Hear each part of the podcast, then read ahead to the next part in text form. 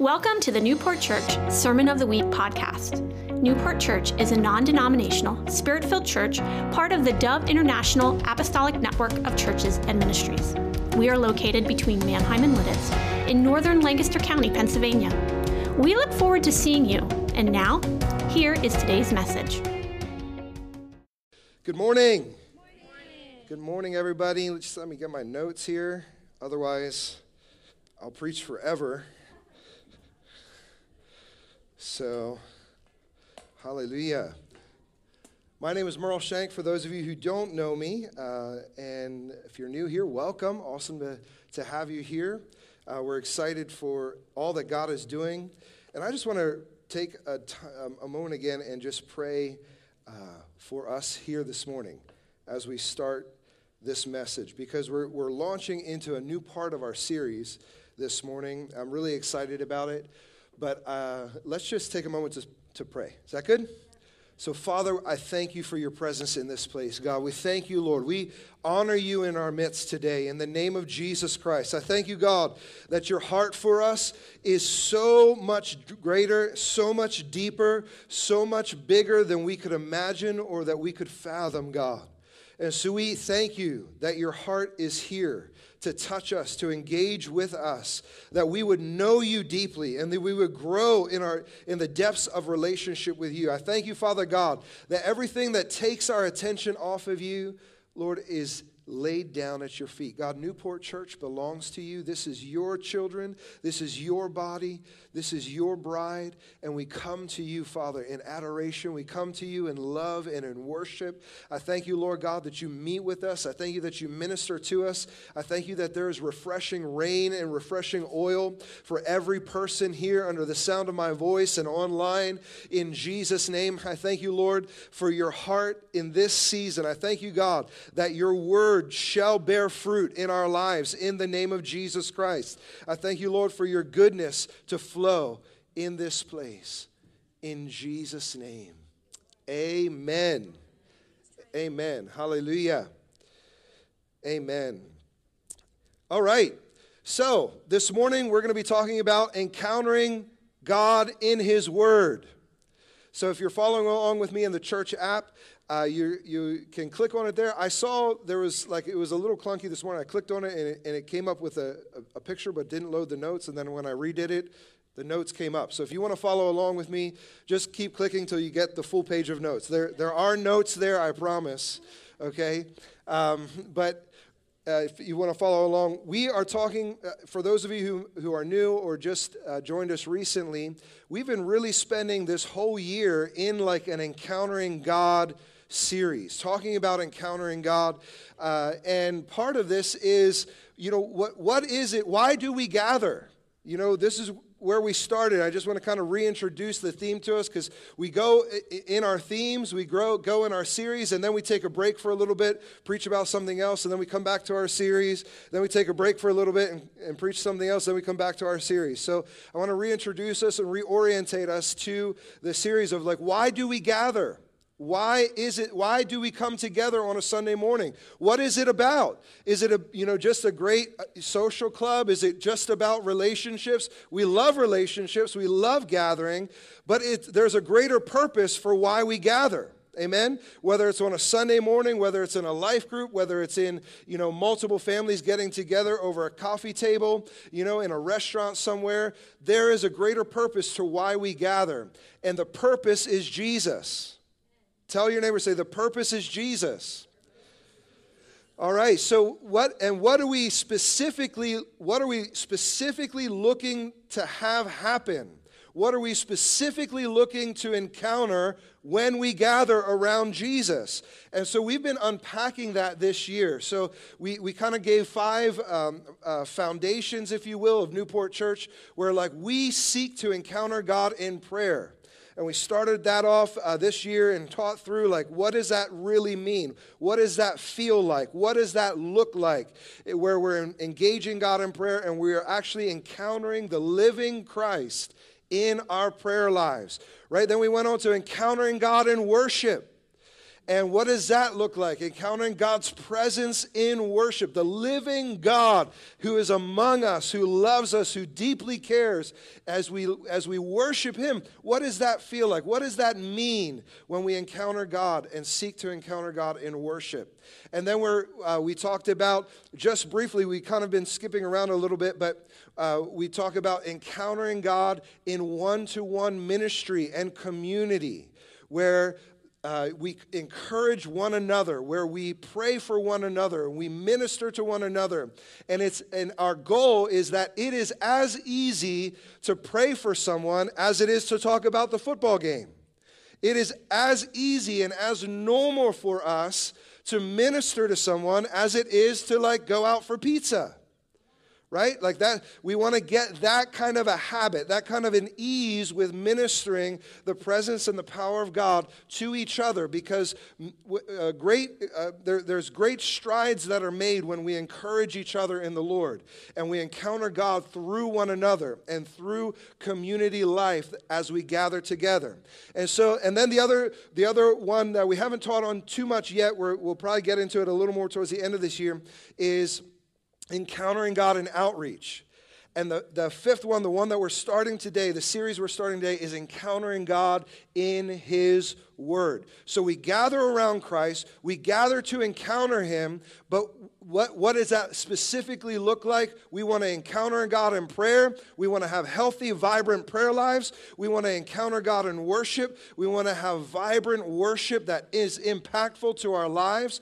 We encounter God in His Word, that our ability to read His Word, retain His Word, understand His Word is a place that gives us life and gives us sustenance and directs our steps and directs our lives. We want to encounter God in community, one to one ministry, that we gather together, we can bless one another, we can hold each other accountable. When one person feels weak, the other person holds them up, and vice versa.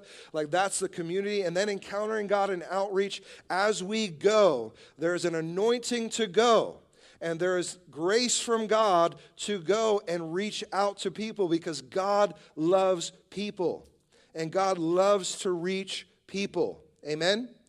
All right, so that's just to catch us up for where we are uh, here. So uh, we endeavor, you know, to, to uh, do this as practically as possible because some of these things can sound like really spiritual, or super spiritual, or whatever.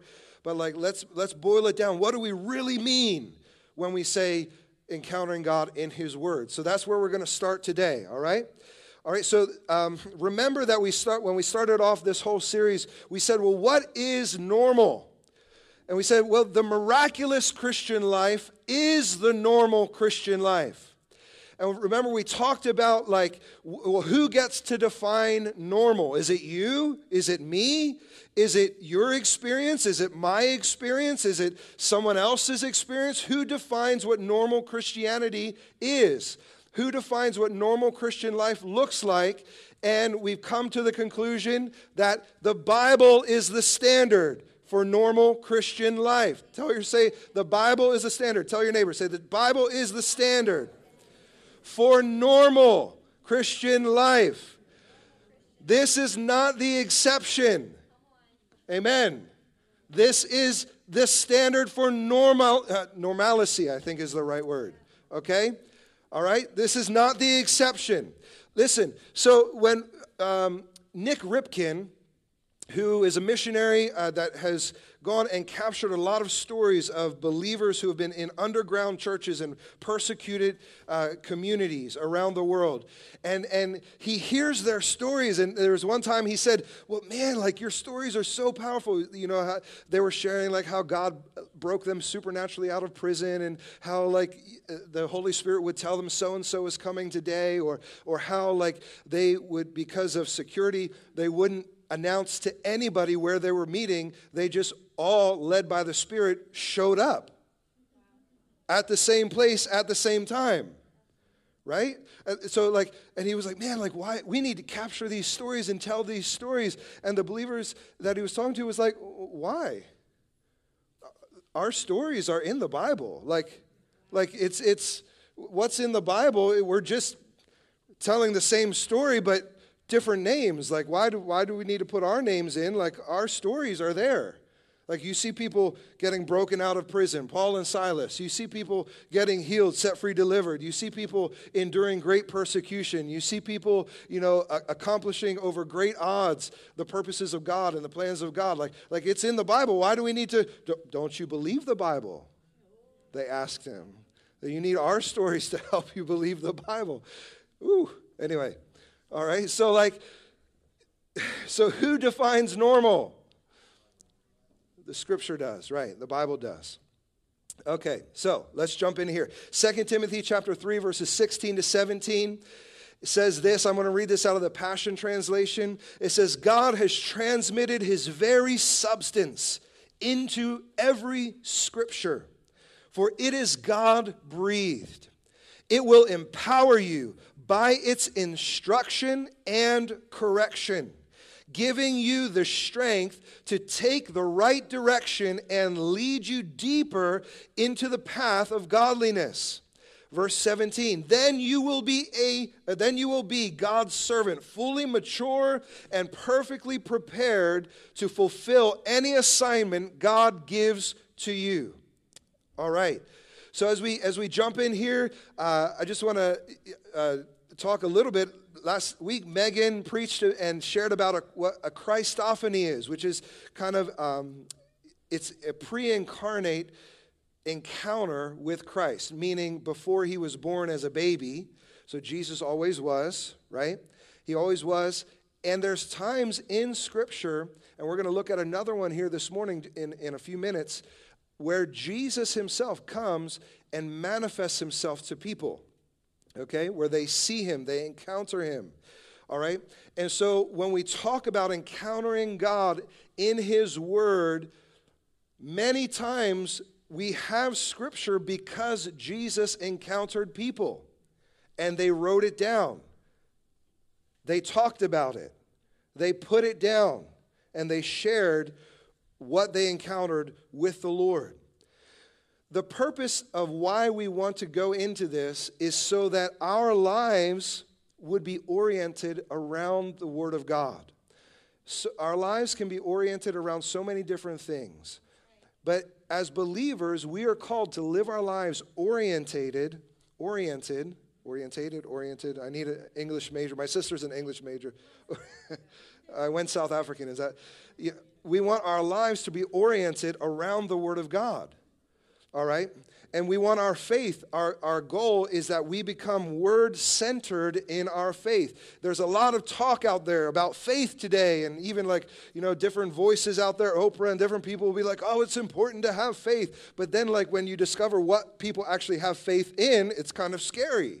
So it's not just about having faith, it's about what you have faith in, and we want our our lives and our faith to be oriented and centered around the Word of God and what He says, what He does. Amen? All right, so when we come to the Word, we, we, I want to talk about how to approach the Word of God. All right, because it's really important how you approach it. There's people who memorize great volumes of Scripture, but it does not impact their life. Uh, there's, there's people who uh, create it flippantly, like uh, or treat the Word of God flippantly, and they say, well, you know, you can take this and you can take that and, and leave that, and that's cultural, and this is that, and no, no, this is the experience of people that God has given to us is is described in a way that it greater pulls us into relationship with God. So there are historical parts. There are things that are parables. There are things that we need to understand how to discern but it's all for the purpose of bringing us into a greater depth of relationship with God and a greater dependency upon Him. So it's not a salad bar, right? Did your mama ever tell you, you know, when you sat down for dinner as a, as a little child and you're like, I don't want to eat that? And your mom said, This isn't a salad bar? right? You don't just get to pick and choose what you want. Well, the Word of God is, is not a salad bar. We need to receive it in its entirety and let it have its work, let it have its way, and impact our lives in a very significant way.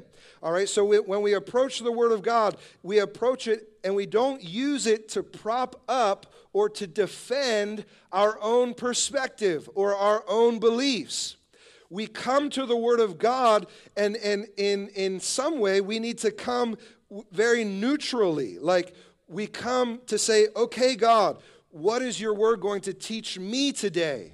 So I'm not trying to get like scripture A plus scripture B plus scripture C equals this truth over here. And what happens is, is by nature we do that, especially in the Western world, because we have a Greek. Uh, um, kind of foundation to our thought processes where we look for A plus B plus C uh, equals D. The problem is somebody else looks for three different scriptures and comes up with a totally different, like, D. And then you disagree. All right? So the, when we come to the Word of God, we're not there to say, God, we want you to prop up, or we want, we want to try and prove our thought processes in the Word of God. We don't want to try and read that uh, into the Word of God. We need to come in a neutral way and say, God, teach us, teach me. If there's something that I read that confronts me, then you're doing it right. If there are scriptures that you read that make you uncomfortable, then you're doing it right. If there are scriptures that you read that offend you, then you're doing it right.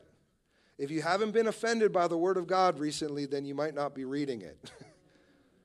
okay? There's things, because what it's there for is it's there to, to download the purposes of God and the framework for which we can understand life. Okay?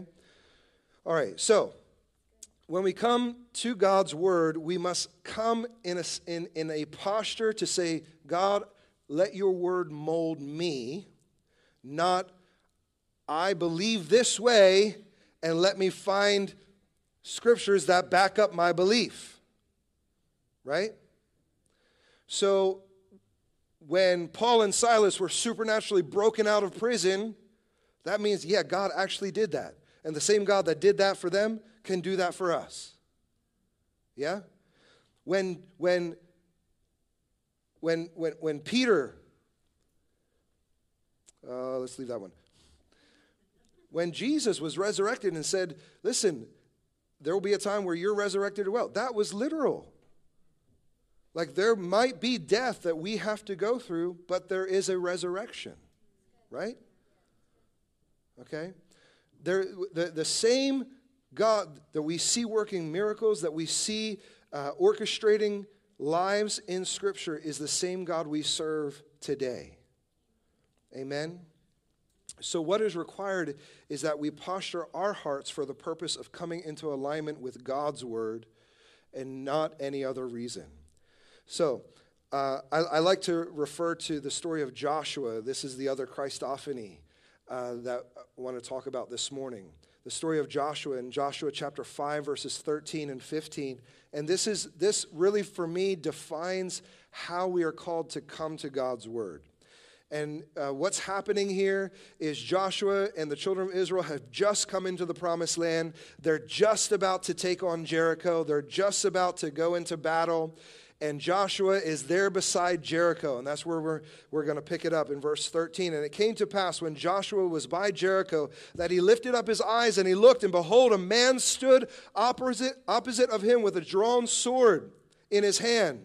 And Joshua went to him and said, Are you for us or for our adversaries?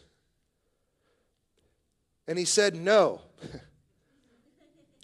but as commander of the army of the Lord, I have now come. Amen. Right? And then Joshua fell on his face and he worshiped. This is how we know it's a Christophany. This is how we know that this man with the, with the drawn sword is God. It's because he, he receives worship. And then he tells Joshua, Take your shoes off because the place where you're standing is holy ground. Yeah? And only God receives worship. Okay, so he said, no, but as commander of the army of the Lord of hosts, I have now come. And Joshua fell on his face with, uh, with, his face to the earth in worship and said to him, What does my Lord say to his servant? Then the commander of the Lord's army said to Joshua, Take your sandal off your foot, for the place where you stand is holy. And Joshua did so. And that's then, you know, later Joshua gets the, the strategy of how to take Jericho, and God works him, uh, in, a, in a miraculous way, in a mighty way for Jericho to be taken by the Israelites. And so we see And, and I love this, this instance in Scripture because it shows to me and it communicates to me the proper way to come to God, the proper way to come to His Word. It's, it's not, are you for me or for them? Are you for my foes or are you for me? It is, no, no, no. I need to be for you. I need to come into alignment with you, God. I need to come, like, it's not about my will, it's not about my desires, it's about your will, it's about your desires. And even when my desires are different, I'm the one that needs to change my desires to come into alignment with your will, with your purposes, with your plans.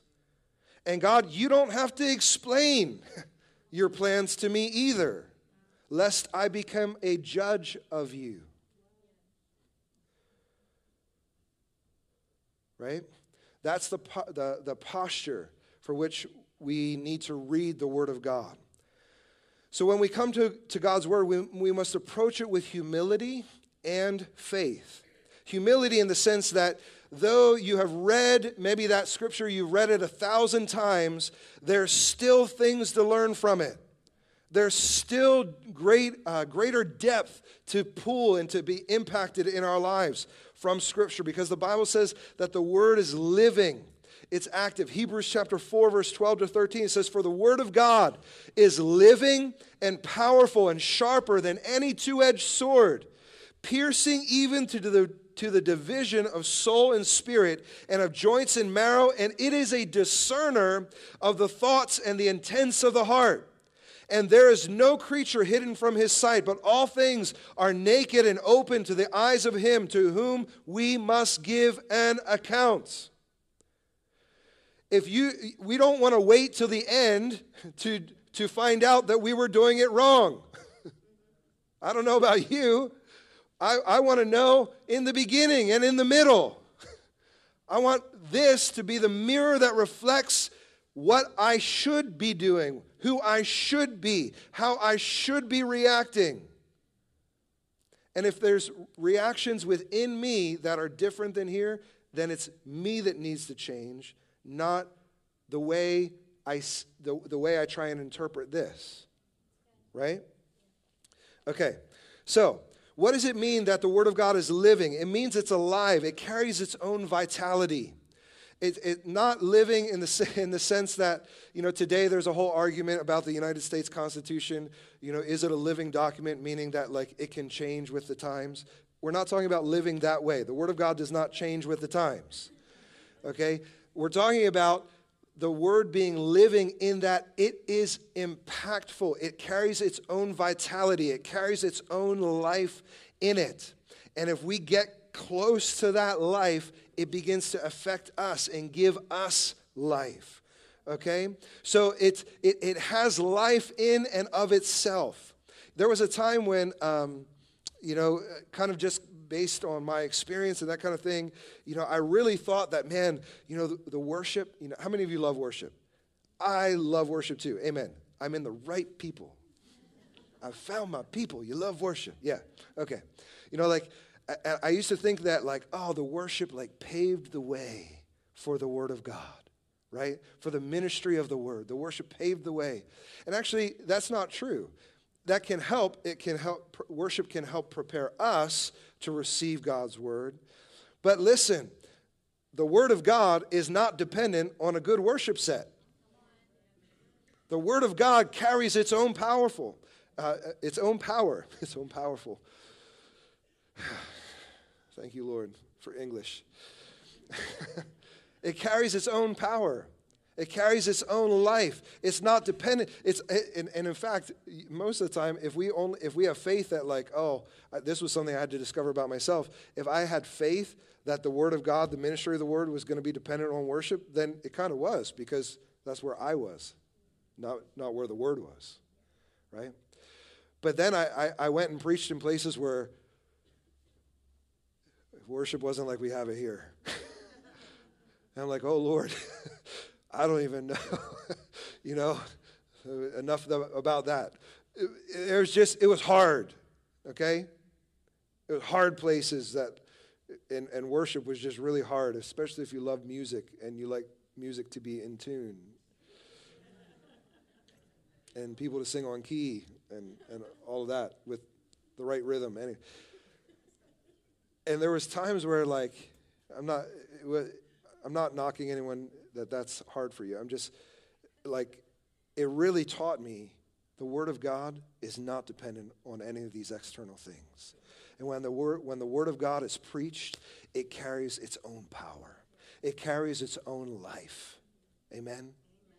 And so when we when we say that the word of God is living, it, it's uh, it, it, carries its own vitality. It has this buzz about it. Just, like you think of like a, a, my, some, one of my kids are, are learning about protons and neutrons and electrons, and you know it carries this field of this field of energy. Well, that's like the word.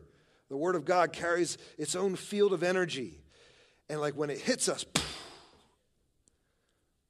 we encounter God and we can encounter His life, and it is life giving to us. So the Bible says that the Word of God, it's alive, it is powerful, which means that it's active, it's busy. Uh, Jen read out of Isaiah 55 this morning. You know, part of the part of the, the, the, verses there in, in verse 10 and 11 of Isaiah 55 talks about the word of God. It says, For the rain and the snow come down from heaven and do not return there, but they water the earth, making it bring forth and sprout, giving seed to the sower and bread to the eater. Verse 11, and so shall my word be that goes out from my mouth. It shall, it shall not return to me empty, but it shall accomplish that which I purpose, and shall succeed in the thing for which I sent it. Right? The Word of God, it's busy, it's, it's, it's working, it's active, it's actively confront. That's why, that's why the devil doesn't like us to focus on the Word of God. He tries to get us distracted, tries to get us away from re, uh, reading and receiving and sitting under the tutelage of the Word of God is because it's active and it, it starts to impact our lives. It starts to change us. And I believe, uh, I think, I don't know, at some point we'll, we'll unpack it, but I believe that we're in an Isaiah 55 season as a ministry where, uh, and this is just like a little bit of um, a prophetic word for where we're headed and what God is doing in our season in, in this time. And I believe it's like an Isaiah 55 season uh, that we're walking into. So but the word of God will bear fruit. Because God's word is powerful and it does not return to him void, it will bear fruit. Tell your neighbor, say, it will bear fruit. It's going to bear fruit in this generation. Like if God has a will for a generation, it will happen. The question is, will, it, will we be a part of the happening of that generation? Or is it going to be in some other nation, some other place, somewhere? I don't, I don't believe, you know, like God just most of the time god doesn't really speak exclusively in the sense that like well this is i'm doing this over here and it's exclusive and nobody else is going to encounter it i think there's a way in which god speaks that when we're open when we're listening when we're hungry we can receive it that's why you know uh, we can we can be in, in one nation and hear you know somebody say i believe that the lord is doing this you go to a completely different context a completely different nation and they're like God told me this is what he's doing, and it's the exact same thing. Because when he speaks, it's not just, oh, he spoke to a prophet. He speaks, and prophets hear, right? Eh, have you ever have you ever experienced that where like you had this brilliant idea for a new invention, and like in six months, you see it's on the shelf somewhere? Yeah? It's because it's those things are not just exclusive. God's word is not just exclusive to you, right? He speaks. We must listen. Jesus explains the parable of the sower, and he talks about the word of God having fruit. So, this is kind of just all laying a foundation for where we're going to go in future messages. Jesus explains the parable of the sower in Mark chapter 4, verses 13 to 20. In verse 13, he said, And he said to them, Do you not understand this parable? How then will you understand all other parables? All parables. Verse 14. The sower sows the word.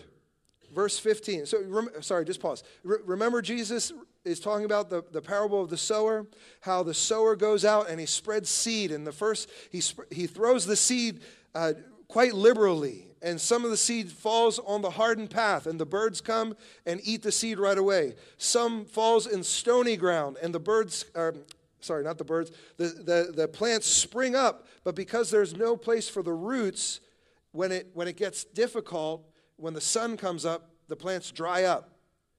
And it's as if, you know, they were never planted. They die. The, the, the next seed falls on the thorny ground, right? Where, and, and it gets, the plants spring up, but then get choked. Get choked out. And then the seed falls on the good soil, and it bears 30, 60, and 100 fold fruit. Okay, now Jesus is explaining that parable here. So jump back in at verse 14. The sower sows the word. So the seed is the word of God. And these are the ones along the path where the word is sown. When they hear, Satan immediately comes and takes away the word that is sown in them. Verse 16. And these are the ones sown on rocky ground. The one who hears the word immediately receives it with joy. Verse 17. And then, but then they have no root in themselves but endure for a while. Then, when tribulation or persecution arises on account of the word, immediately they fall away. Verse 18 And others are the ones sown among thorns. They are those who hear the word, but the cares of the world, the deceitfulness of riches, and the desires for other things enter in and choke the word, and it proves unfruitful. Verse 20, but those that are sown in good soil are the ones who hear the word and accept it and bear fruit 30, 30 fold and 60 fold and 100 fold. So, how do we provide a good environment? How do we receive the maximum impact from the Word of God? Jesus tells us right here. He tells us this is the way you receive maximum impact. This is the way you encounter me in a real way in the Word. Number one, don't have a hard heart. Sometimes when people walk all over you and treat you as a pathway, it's really easy to get hard. right? It's really easy to get hard. And it's easy for us to get offended and hardened in our hearts. But what that causes is hardness of heart. When the Word of God comes, it just sits on the top and it's easy pickings for the enemy. And you can be, be, when you're offended, it's hard to receive. It's hard to take in the Word of God when you're offended. Because what, what, what has to happen to seeds when, it, when it's sown is that it has to be protected, it has to be treasured, it has to be taken in. It can't just sit on the surface. We got to take it in. David says this in Psalms 119, verse 11. It says, Your word have I hidden in my heart that I might not sin against you. Yeah? So the, it's kind of the way that, like Mary, the mother of Jesus, when she saw everything, when she heard the angel, it says this several times about her, when she heard the angel, you know, and the promise of, of who Jesus would be, and then as he was, was doing miracles and, and many different places, it says that Mary cherished these things in her heart. She took, and that's how we need to treat the word. Not, not uh, being hard hearted, but let it soak in and cherish it. Take it and, and sit with it, mull over it. Let God start to speak to us. Let the power that's in that word come out, start to impact our lives. To sit with the word, let it wash us. We take the word, we cover it up, we ponder it, we protect it and let the Holy Spirit minister the life that is in that word into our lives. All right? So don't have a hard heart, number one. The way to, to receive maximum impact from the Word of God. Don't have a hard heart. Number two, remove hindrances from our lives. Remove hindrances from our lives.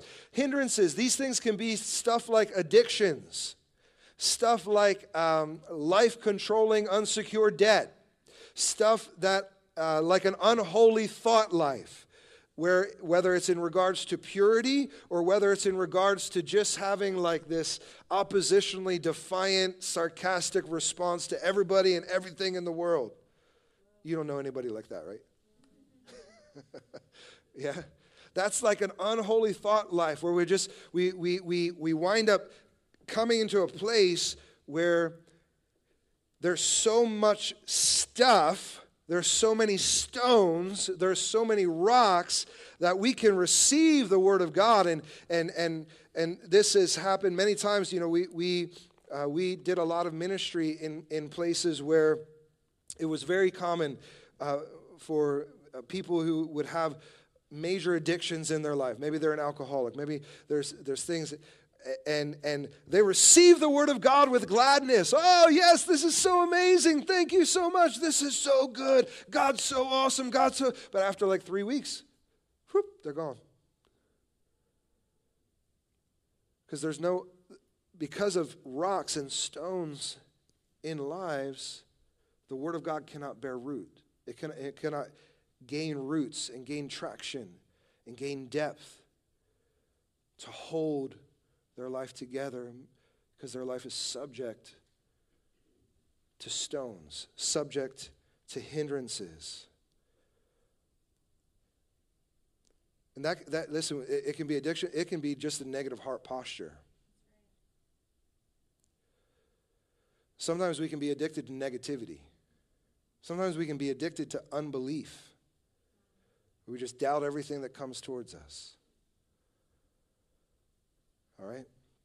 Stones are things that they can trip us up when we're not careful. They're also things that keep us from being healed or finding wholeness. So we're, we're wounded by something that happened in our life, but instead of going through the process of healing, we get bitter.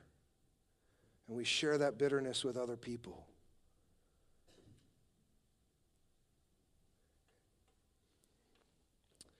We find other people that were hurt in a similar way, and then we form a group about it. And, and we just, we never heal. Hebrews chapter 12, verse 12 to 13 talks about this. It says, Therefore, strengthen the hands which hang down, and the feeble knees, and make straight paths for your feet, so that what is lame may not be dislocated but rather healed. So there's some intentionality to get the stones out of our lives, to get the stones out of our pathway, so that as we walk and we encounter wounds in life, as we continue to walk forward in our life, we can be healed. We're not constantly tripping and re injuring. You know, that at one time I injured this little muscle right here, you know, that like causes your leg to go up. And every time I would trip over something and be like, oh, you know, just constantly hurt. We got to get those little things that, that cause re injury of old pain. We got to get that out of our lives, remove those things from our lives. Those are the stones that hold us back, that don't allow the Word of God to have its full root and be able to bear fruit in our lives. Number three, how to receive the full impact of the Word of God value and defend our time with God's word. Value and defend our time in God's word. Okay? Don't allow the cares of this world, the lies that riches tell. You know what the lies that riches tell are? Hey, just give us a little bit more time, like the riches speaking. give us a little bit more time. Give us a little bit more of yourself, and we'll really take care of you. But that's not how it works. that's not how riches work. Riches can make you a slave. It's interesting that Jesus, when he talks about God, he says, You cannot serve God and the devil? No. He doesn't say the devil. He says, You cannot serve God and mammon, right? Ungodly riches. It doesn't mean that you can't be wealthy, it's that you, it doesn't have you, right? So there's this thing where it can lie to you, it can entice you, just do a little bit more, spend a little bit more time.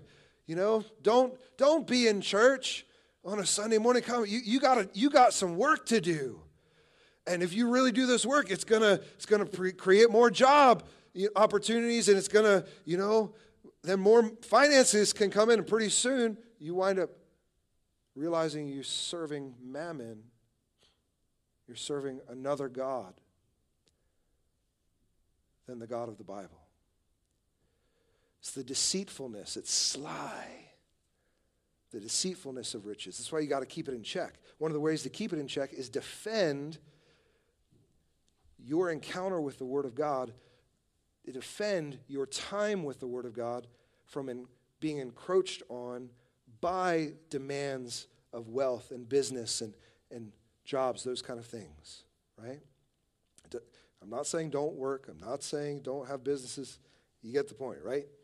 You got to defend it. So don't let those things choke out the Word of God, the desires for other things. We need to keep our desires fresh and hot for the Lord. The cares of this world can be things like status, can be things uh, where we're preoccupied with our image that we project to others. It can be materialism. It can be just, you know, getting more, getting more stuff. I got this, I got that, I got this, you know? All right, we, we the deceitfulness that says just give us a little bit more time, give us a little bit more effort, give us a little bit more energy, and then, then we'll really take care of you. And the thing is, that just never happens. And you wind up being a slave to the things that you have. The desire for other things, it's not saying that it's wrong to have desires for, for some things or for other things. It's saying that those desires start to encroach on and squeeze out the place of the Word of God in your life. Squeezes it out. Pretty soon, you're not, you know, spending time in, in prayer and in the Word. Pretty soon, you're not going to church. And you're not spending time with other believers. And, and when you do, it's just social stuff. It's not centered around the Word. You're not reading the Word together, digesting it together talking about it together. It's just, it's easy to go there, isn't it? I mean, we all love friends, we all love hanging out, but we have to have a place for the Word of God in our lives. All right. Number four, accept the Word of God. Be the good soil that accepts the Word of God, that allows it to penetrate our lives. Let the Word of God penetrate your life. Tell your neighbor, say, let it penetrate your life. Okay, this brings us to our next point where we said the Word of God is living, it is powerful, and it is sharp. Ouch! Watch out. It's sharp. It's sharper than any two edged sword. What does that mean? It, it, now, now, praise God, uh, it's, it's not a machete, right? Like, God doesn't take His word and, like, hack people, you know, with it. It's more like a scalpel, it's very sharp He comes in, he does open heart surgery. Have you ever have you ever had the word of God like confront you and it just hurts so good? Right? Like, oh, you're right, Lord. you know? The word of God, it's sharper than any two-edged sword, and it pierces even to the division of soul and spirit.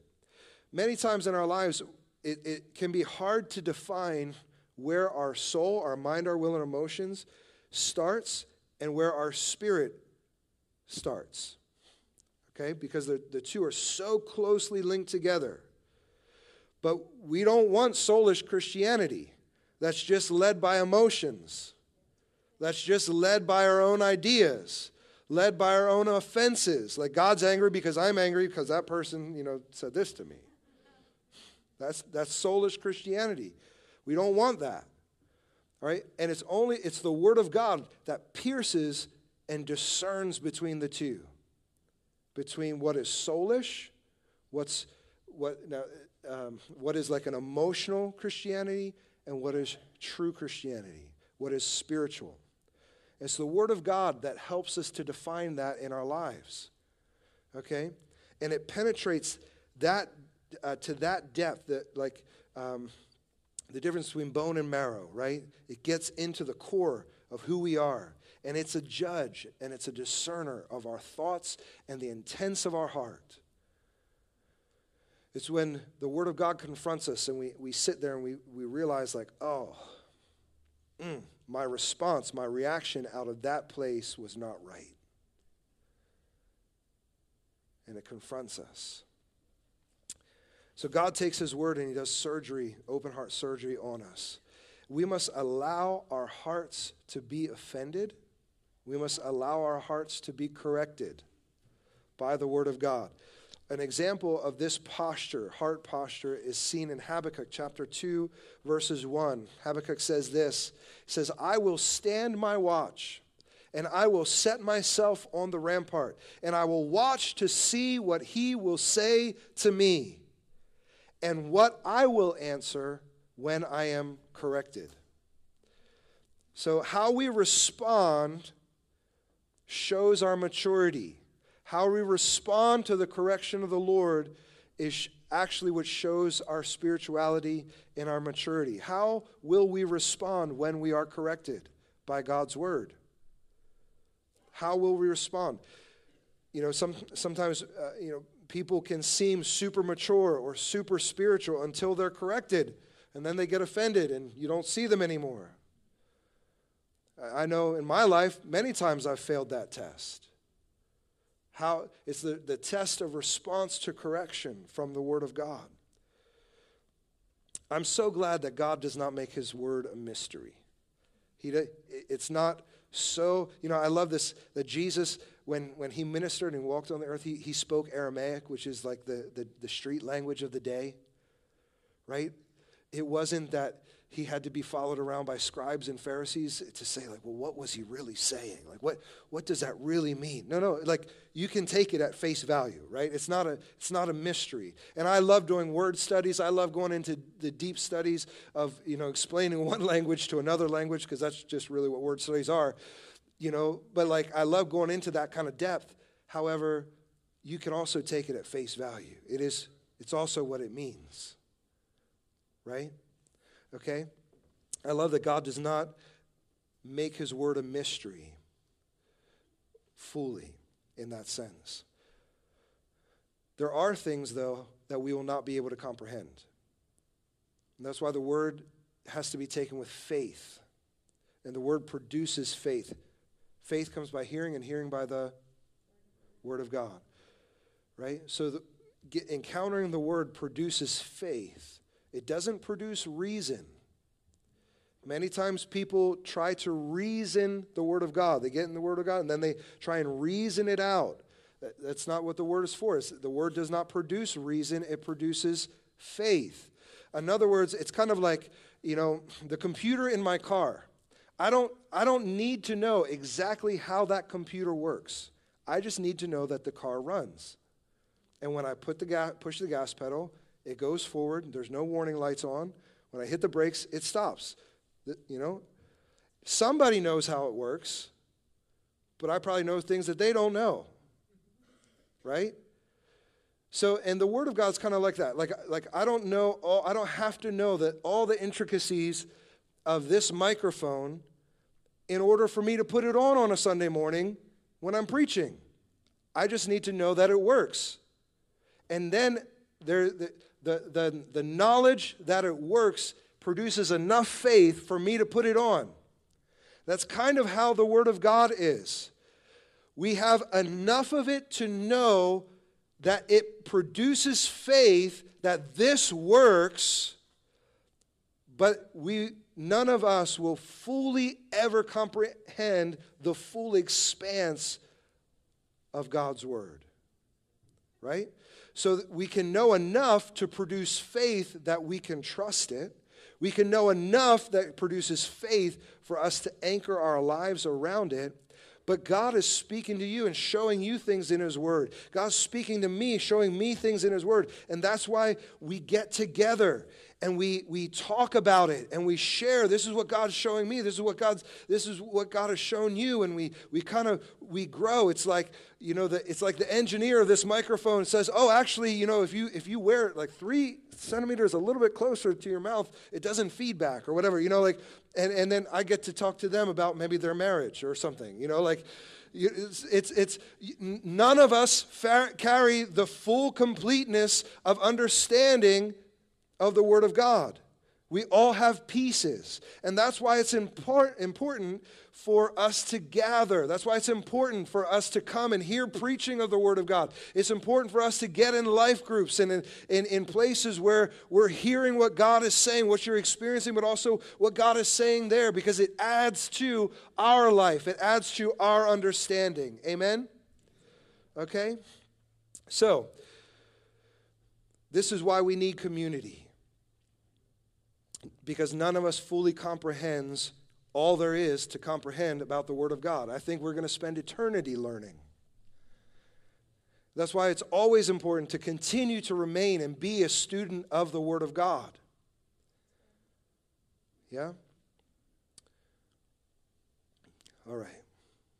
So it's not wrong to try and reason things out, but there will be some things that are unreasonable in the Word of God. And reason is not the highest form of faith. Peace is the highest form of faith. Or at least it's up there, I think. You know, Philippians chapter 4, verse 7 says, And the peace of God, which surpasses all understanding, will guard our hearts and minds through Christ Jesus. The peace of God that passes understanding which means there's going to be things that you don't understand. There's things that I don't understand. There's things that I wrestle with. But that's good. That's good. Peace that passes understanding means that we encounter things we don't understand, but it doesn't shake us. We still have peace in the midst of what we walk through. Amen? So there's faith is a place of divine tension between what we know and what, what, what we understand and what we do not know yet.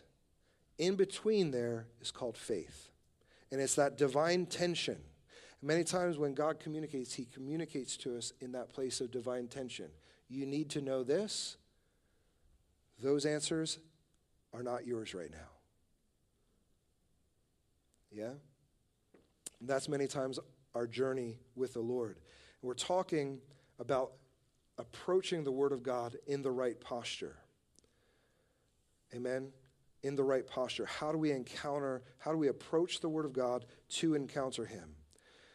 In many ways, it's, it's really the same way that we approach God in the first place. We, we need to come humbly, expecting to learn, expecting to grow, expecting to be encouraged, expecting to be corrected, expecting to be equipped, empowered, and re- to receive life from God's Word.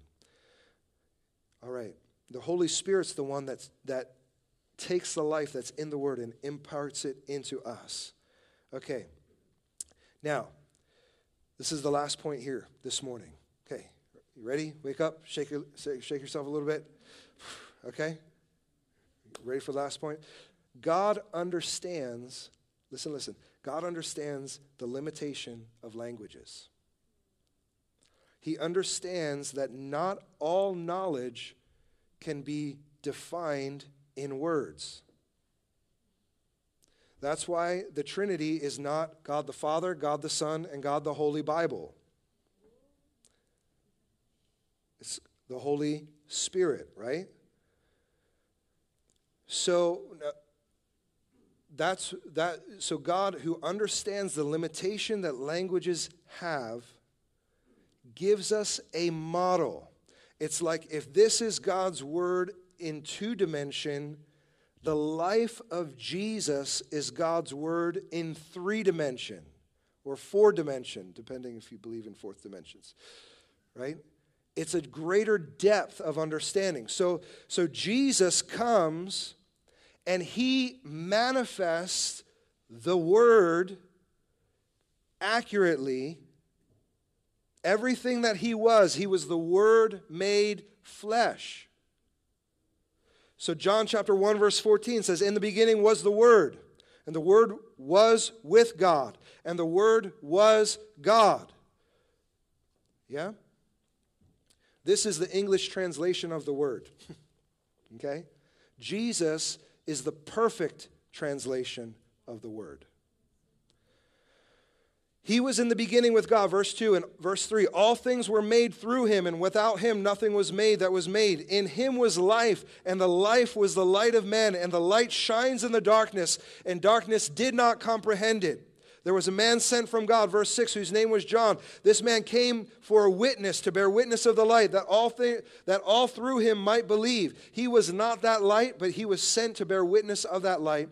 That was the true light, which gives light to every man coming into the world. Verse 10 He was in the world, he being the Word, who is Jesus, was in the world, in the world, and the world was made through him, and the world did not know him. He came to his own, and his own did not receive him. Verse 12. But as many as received him, to them he, be, he gave the right to become children of God, to those who believe in his name, who were born not of blood, nor of the will of flesh, nor of the will of man, but of God. Verse 14. And the word became flesh and dwelt among us, and we beheld his glory, the glory as of the only begotten of the Father, full of grace and truth. So Jesus is the embodiment of the Word of God. He is the manifestation of the Word of God. So when we when we when we read this, we can expect to encounter the person. This is to lead us to the person. Um, Islam believes that the Quran, that their word is literally divine, it's literally God. And they say, no, God would never, you know, manifest himself as a person. Well, if he manifests himself as a scroll, why wouldn't he manifest himself as a person? Anyway. But this leads us to Jesus. It's, it's what Jesus was, was talking to the Pharisees, who says, you know, you, you search the scriptures, you, you talk, you know, uh, of, of what Moses shared, and you search them, but it's those things that we're talking about me. That's what Jesus says. So the purpose of this is to bring us into encounter with the living Word, the Word made flesh in our lives. Jesus is the definition. He is the third, like the, the three dimensional Word of God. He's the model of what this looks like lived out in practical life. Amen? So when we read the Word of God, it should be our goal to encounter Jesus. Because the Word is what, He is what the Word points to. Jesus said this He said, My sheep know my voice, and I know them, and they follow me. If you're here today and you do not know the voice of Jesus, if you've never met Jesus, today's the day to give your life to Him. Today's the day to come to Him. If you're listening online, if you're here this morning, you've never given your life to Jesus Christ, you've never had the encounter with the living Word that the Bible describes to us. You've never made Jesus your Lord. I want to pray with you this morning. Worship team, you can come. All right? The gospel is simply this that in the beginning, God created everything. He created the heavens and the earth. Can we stand together? God created the heavens and the earth. He created all the systems of the world. He created all things. And He said they were good. They worked together seamlessly, and everything worked uh, in, in, in such a fashion that it gave glory to God. There was, there was no challenges or problems in it. And then Satan led a rebellion against God and deceived mankind. Mankind followed Satan's rebellion. And because of that, relationship with God was broken. God the Father, the one who knows who we are, the one who knows why we exist, relationship with our Heavenly Father was broken because of sin and following Satan's rebellion.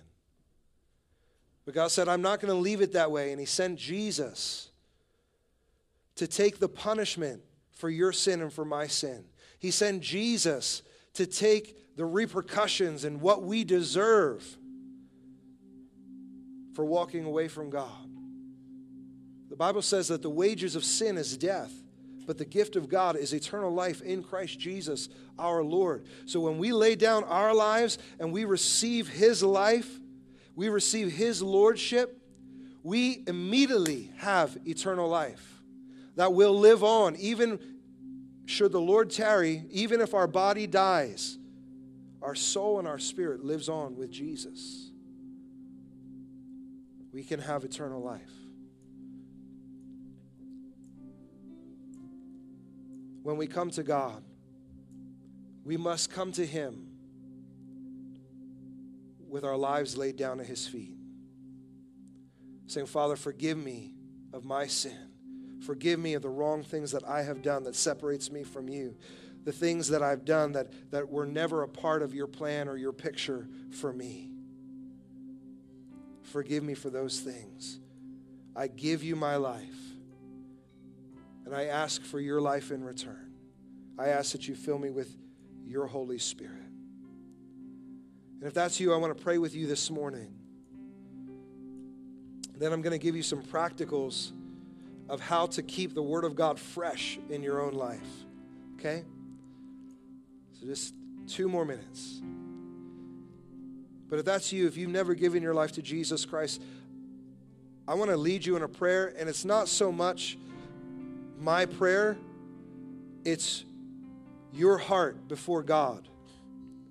Your heart in expressing your life and giving your life to Jesus is where salvation from sin comes from, is where relationship with the one who knows who you are and why you exist is restored. So if you would pray with me, if that's you, just simply where you are, turn the attention of your heart to God and say, Heavenly Father, I come to you today. I ask that you would forgive me of all the sin in my life. Wash me clean.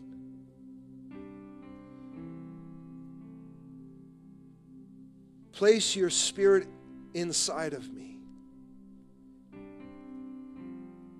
and lead me. Thank you, Jesus, for dying on the cross and taking the punishment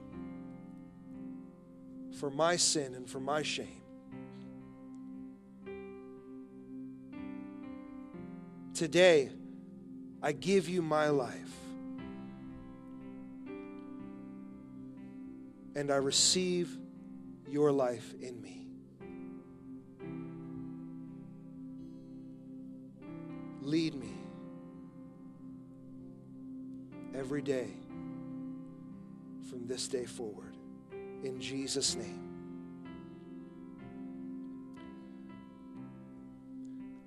We're going to sing a worship song, and then when I come up to close, I, I have some practical steps that all of us can en- engage in to keep the Word of God fresh in our lives. Thanks for listening today. We would like to invite you back to our services starting at 9:30 a.m. on Sunday mornings.